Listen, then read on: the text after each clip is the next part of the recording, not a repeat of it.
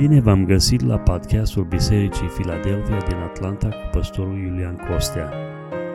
Ne rugăm ca acest mesaj să fie o binecuvântare pentru dumneavoastră. Mesaje noi vor fi postate în fiecare miercuri. Dumnezeu să vă binecuvinteze!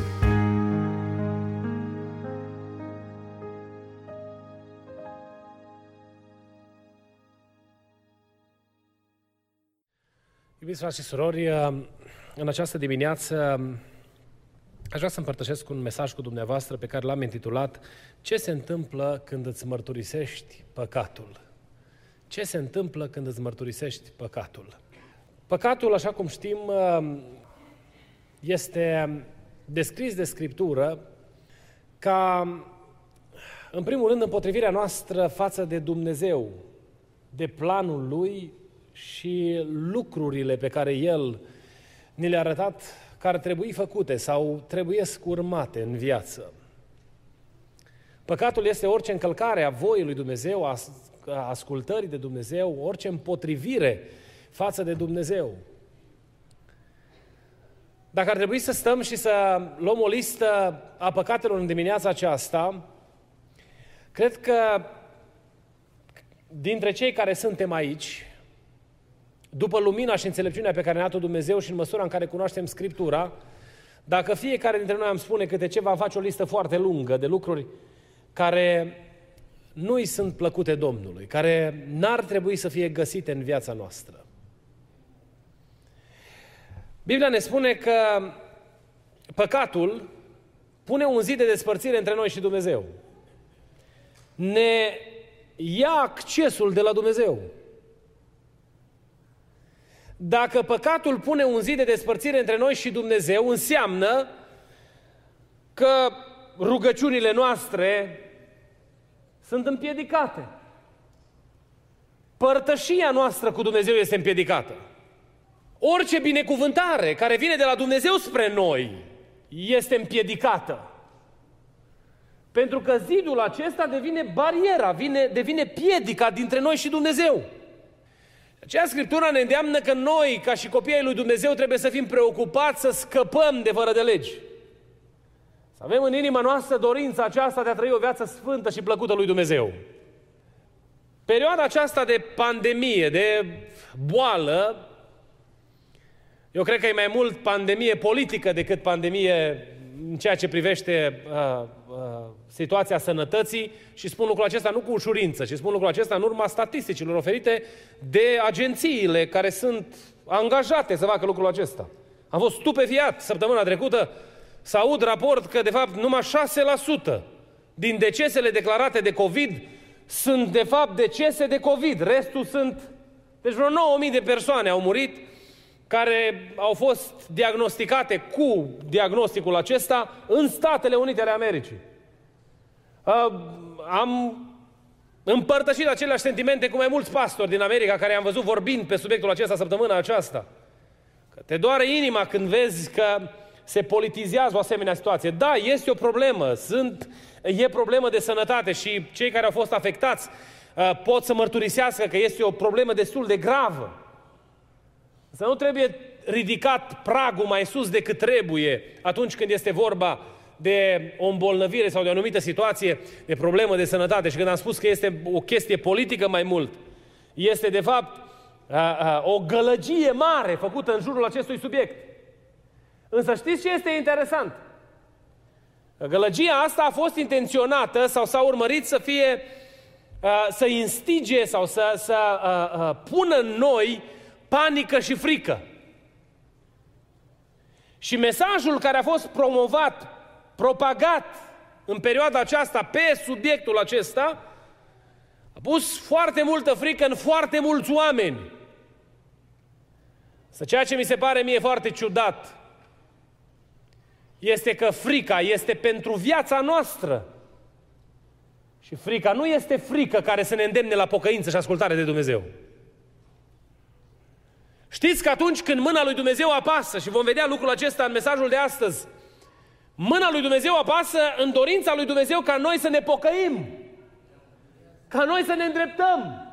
Dumnezeu nu e sadic și nu-i place lui Dumnezeu să se uite cu sadism la noi cum suferim, ci folosește suferința ca pe un pedagog care să ne îndrume pașii către El prin ascultare de Dumnezeu. Suferința, de fapt, nu este joaca lui Dumnezeu cu viața noastră, ci este mesajul iubirii lui Dumnezeu pentru întoarcerea noastră la El.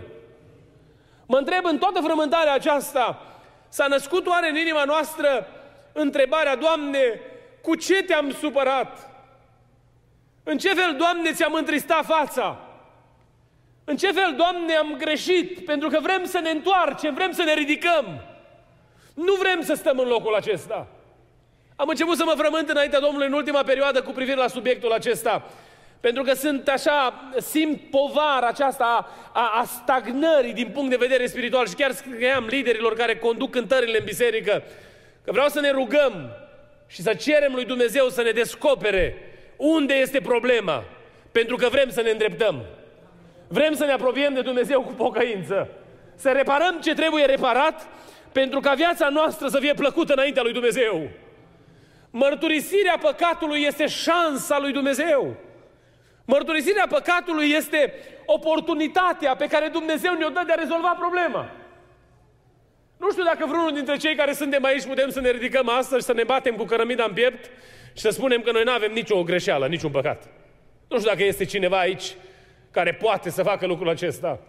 Dar cred că suntem mai mulți care putem să mărturisim cu smerenie că ne-am mărturisit păcatele și Dumnezeu ne-a iertat păcatele, binecuvântat să fie numele Lui.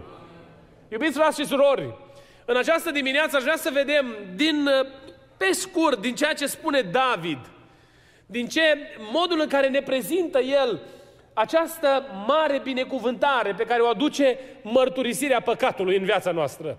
Și dorința mea și rugăciunea mea înaintea lui Dumnezeu este ca Dumnezeu să ne ajute să luăm cu multă seriozitate responsabilitatea de a trăi curat pentru Dumnezeu. Să ne luptăm mai mult pentru a fi biruitori, să stăm mai tari în încrederea noastră în Dumnezeu pentru a fi plăcuți Domnului, fiecare în parte. Prima mare binecuvântare pe care o aduce mărturisirea păcatului în inima omului este că aduce bucuria lui Dumnezeu. Reinstaurează bucuria în viață.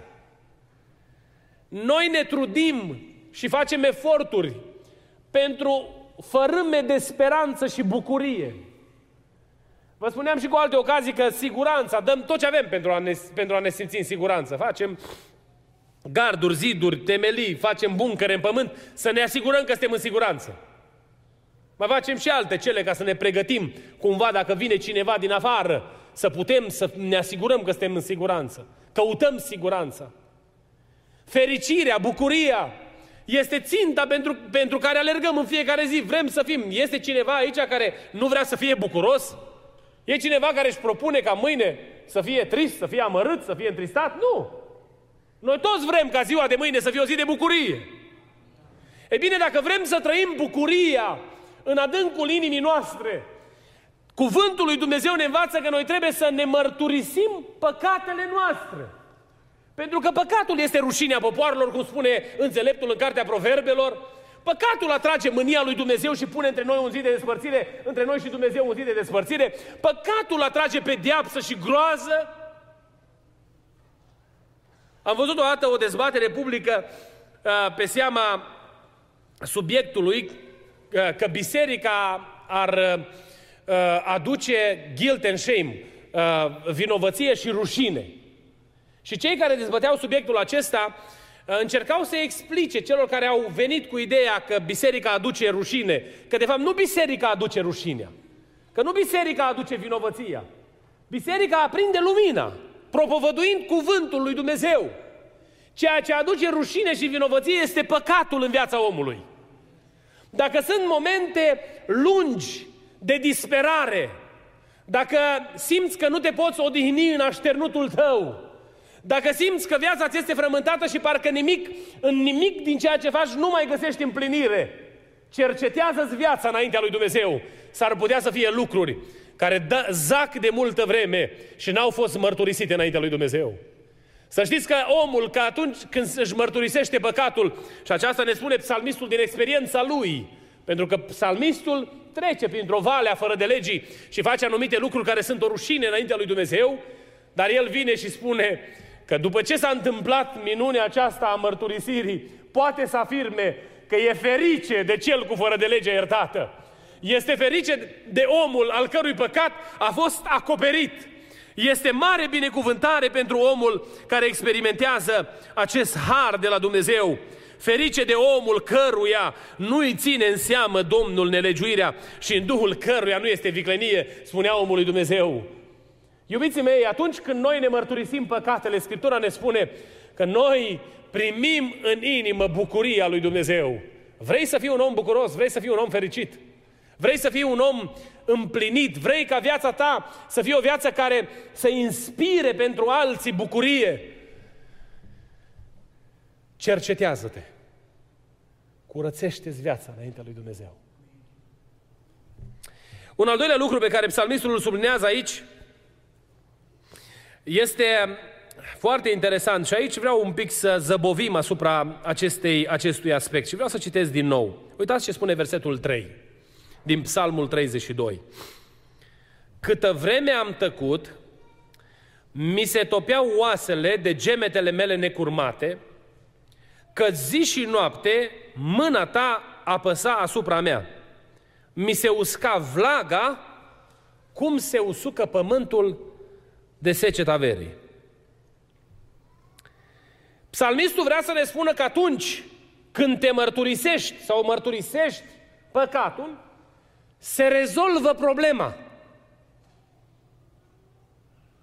Aici este un pic de confuzie în ceea ce privește experiența spirituală, pentru că sunt oameni care vin și spun, domnule, bolnav, trebuie să mă mărturisesc și dacă mă mărturisesc, imediat mă vindec de, de, de boala pe care am avut-o.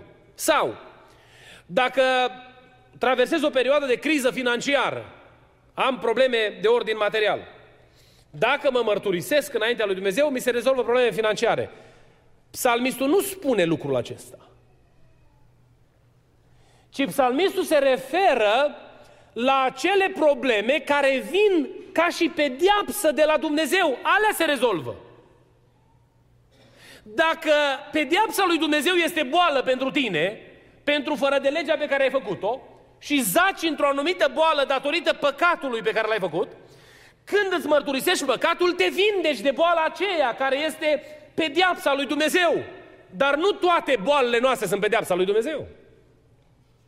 Sunt mulți oameni care zic, domne, stai puțin, că dacă ai probleme de sănătate, în mod automat trebuie să fii greșit cu ceva. E drept că boala poate să fie rezultat al păcatului și e înțelept pentru noi ca atunci când traversăm perioade de încercare prin boală trupească, să ne cercetăm înaintea lui Dumnezeu și să ne mărturisim păcatele înaintea Domnului. Dar dacă boala a fost lăsată în viața noastră pentru proslăvirea numelui lui Dumnezeu, să știți că vindecarea vine numai în momentul în care trebuie înălțat numele lui Dumnezeu. Dacă boala a fost lăsată în viața noastră ca un țepuș care să ne țină smeriți, s-ar prea putea să ne spună Dumnezeu și nouă, ca și lui Pavel, că n-am să-ți iau țepușul. Nu am să ți-l iau.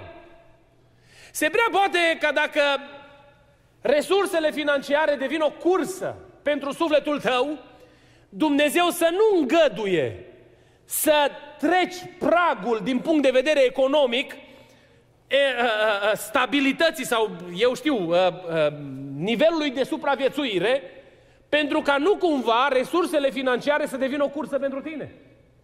Noi trăim într-o vreme în care oamenii propovăduiesc că dacă ești sfânt și ești uh, într-o relație bună cu Dumnezeu, ești bogat. Dacă bogăția devine o cursă, Dumnezeu nu-ți dă bogăție.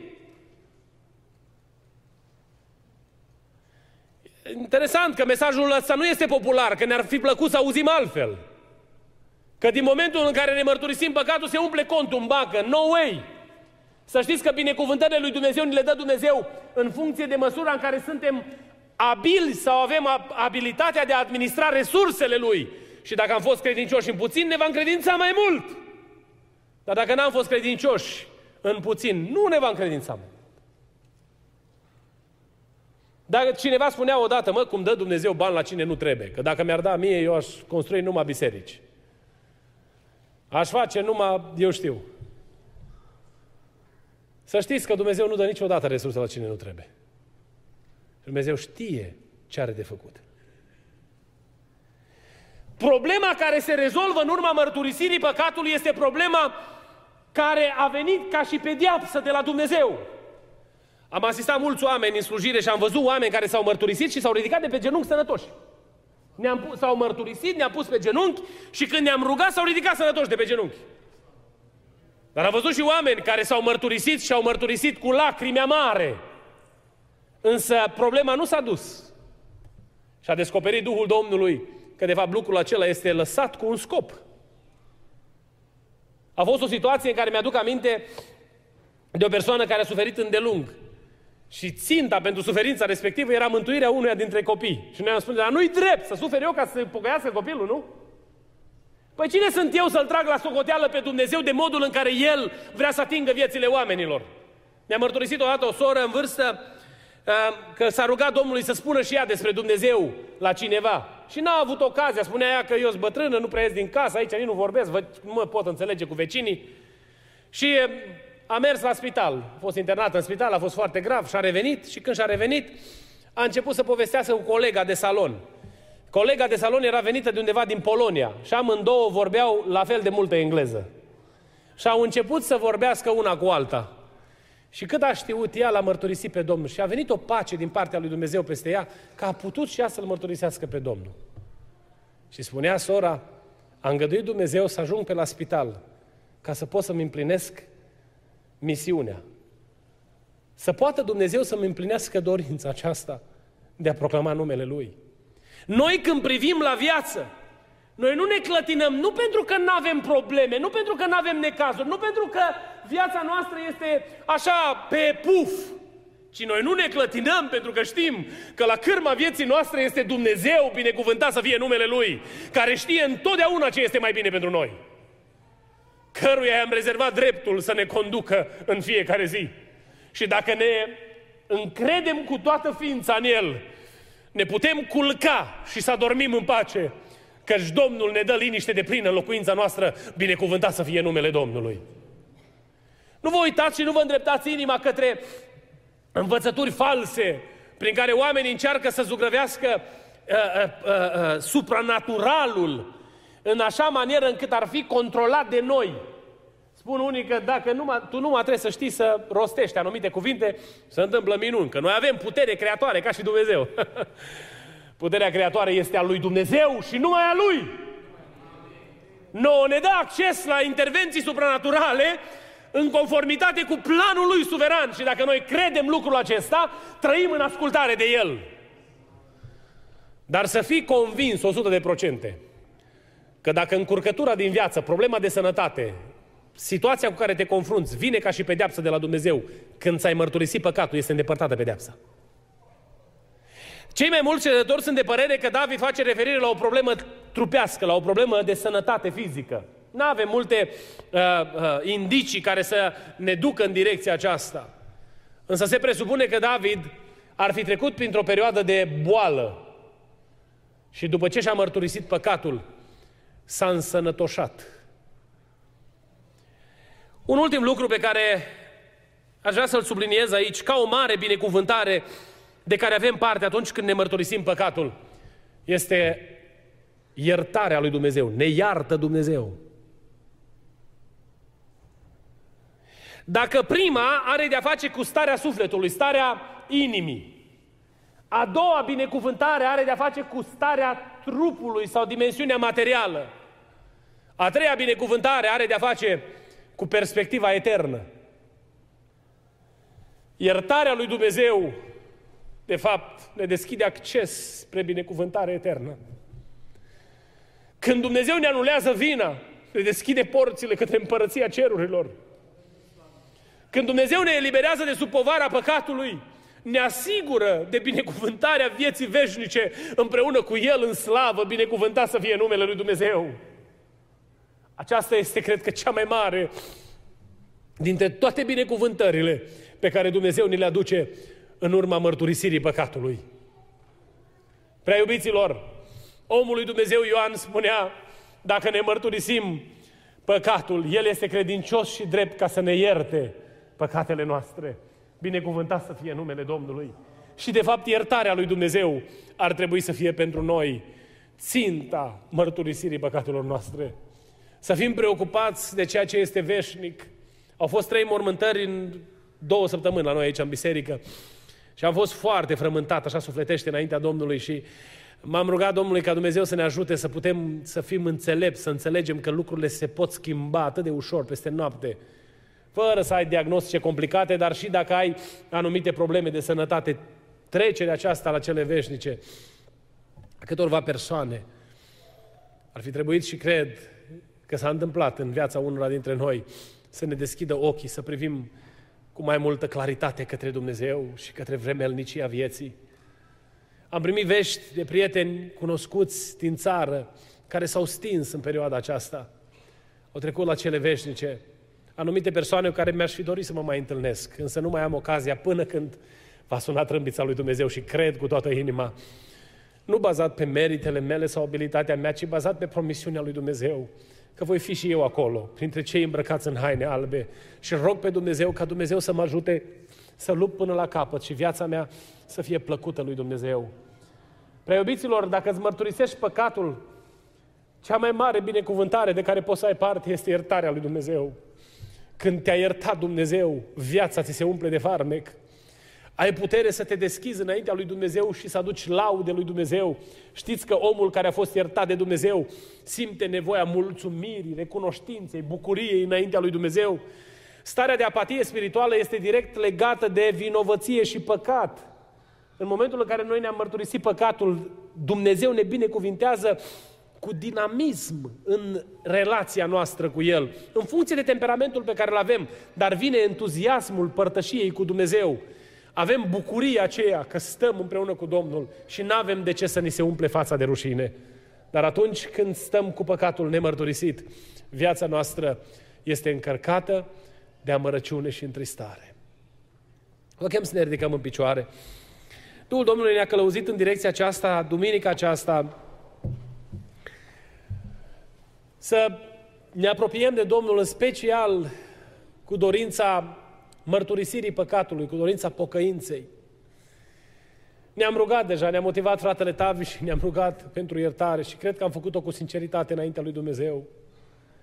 Aș vrea să vă invit dacă mai este ceva în adâncul sufletului care zace acolo și n-a fost pus înaintea lui Dumnezeu, vreun lucru pe care poate nu-l știe nimeni despre tine, poate nici măcar cei mai apropiați din viața ta, te invit în această dimineață să-L aduci înaintea Domnului, să spui Domnului, Doamne, vreau să am un nou început cu Tine. Vreau, Doamne, viața mea să strălucească în prezența Ta și binecuvântarea Ta să odihnească peste mine și casa mea. Dacă în această dimineață poate ochii sunt închiși și poate nu reușești să vezi toate lucrurile care ar trebui văzute, n-ai vrea să-i spui Domnului, Doamne, deschide-mi ochii ca să privesc cu ochii Tăi. Ajută-mă, Doamne, să-mi corectez standardele. Dacă mi-am căutat interpretări la versete din Scriptură care cumva să-mi dea liniște pentru starea în care mă găsesc, Doamne, deschidem Tu ochii să pot să privesc cu ochii Tăi. Dacă cumva, Doamne, conștiința a fost redusă la tăcere datorită unui păcat repetat, de multă vreme. Doamne, te rog, curățește-mi conștiința în dimineața aceasta să mai pot auzi glasul Tău în lăuntrul meu. Spune Domnului lucrul acesta, noi nu știm care este ziua în care va suna trâmbița lui Dumnezeu. Și trâmbița lui Dumnezeu poate să sune în multe feluri. Poate să sune prin plecarea noastră din lumea aceasta. Poate să sune prin revenirea Domnului Isus Hristos. N-ai vrea în această dimineață să-i spui Domnului, Doamne, vreau și eu să fiu acolo, în împărăția ta. Urmează să ne apropiem de trupul și sângele Domnului în această dimineață, să privim cu mare responsabilitate harul acesta de a ne împărtăși cu trupul și sângele Domnului. Niciunul dintre cei care suntem aici n-am fi fost vrednici dacă n-ar fi murit Hristos. Dar El a murit și prin sângele de la Calvar ne dă marea binecuvântare de a sta la masă și stăm la masă aici, în anticiparea marelui eveniment, când vom sta la masă în împărăția lui Dumnezeu și ne împărtășim cu trupul și sângele Domnului în nădejdea că într-o zi vom sta la masă cu El în împărăția cerurilor.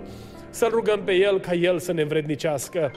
El să îndepărteze orice fără de lege, orice piedică, să ne dea harul acesta ca împărtășindu-ne cu trupul și sângele Domnului, să avem parte de viață împreună cu Domnul Isus Hristos. Ne rugăm împreună cu toții.